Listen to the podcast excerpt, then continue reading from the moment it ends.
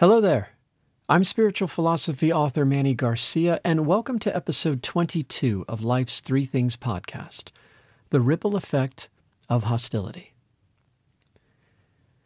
Number one, see the hostile connection. In the interest of focus for this particular episode, we're addressing hostility in the context of interpersonal relationships, not literal warfare. We'll engage a spiritual philosophy perspective on war in a later episode. But for now, let's talk about interpersonal hostility in its four basic flavors of intensity.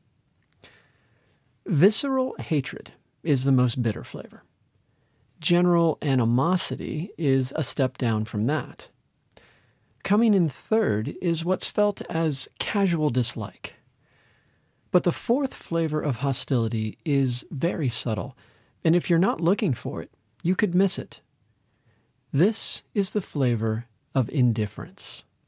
It's the I couldn't care less about them attitude. Although it seems harmless, indifference qualifies as subtle hostility because you can't be indifferent about someone and demonstrate compassion toward them at the same time. As you might expect, different levels of hostility correspond with different levels of mental and spiritual liability. The reason for this is that hostility attracts hostile circumstances in life. The more intense your hostilities are, the more intense will be the difficulties you attract, both internally and externally. This principle is similar to what Eastern spiritual traditions call karma. But you don't have to believe in karma to simply observe that life reflects back at us who we choose to be.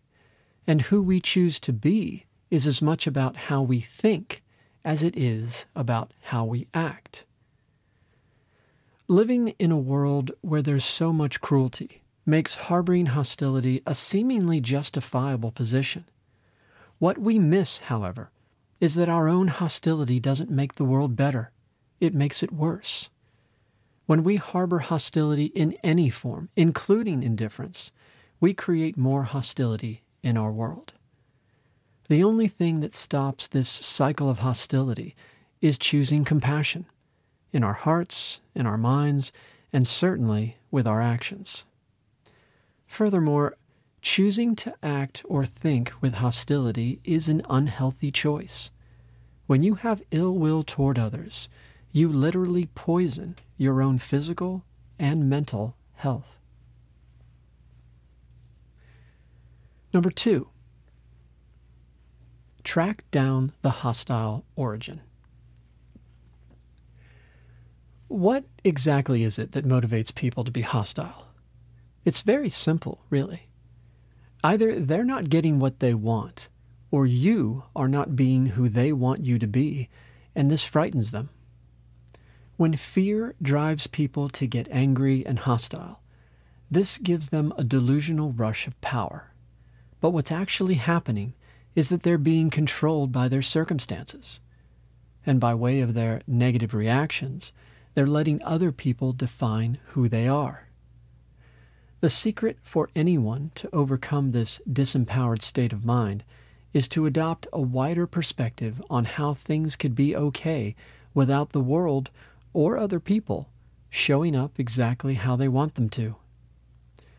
This can take a leap of faith, but the alternative to that leap is choosing to stay stuck in hostile negativity and that breeds more and more difficulty. Finally, number three, take the hostility antidote. So, how do we handle hostility when it comes at us or starts coming from us? The first thing to do in either case is don't feed it. When you take the bait from another, or when you act on hostile feelings from within, you are no longer the adult in the room. Of course, you should never tolerate abuse, but abusing the abuser isn't a viable solution. Let the desire for reconciliation be your guide, not retaliation. That's what being the adult in the room looks like. Yet, to be the adult, it's necessary to develop the ability to not take things personally. This is the ultimate antidote against hostility because if you're not taking things personally, your feelings and actions can't be manipulated. As was mentioned in an earlier episode, the capacity to rise above anger by not taking personal offense allows you to see the root of hostility, both in yourself and in others.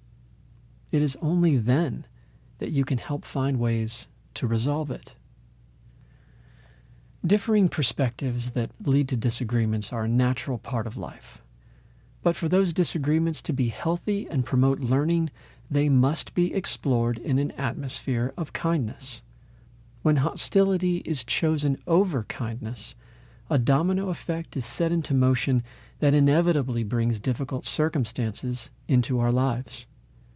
However, once we notice this action reaction mechanism and its consequences, choosing kindness over hostility becomes much easier. Avoiding hostility really just boils down to this. If you want to experience good things in life, then do good things, say good things, and think good thoughts. To explore more content like this, as well as books and social media links, you can visit authormannygarcia.com. Thanks for listening.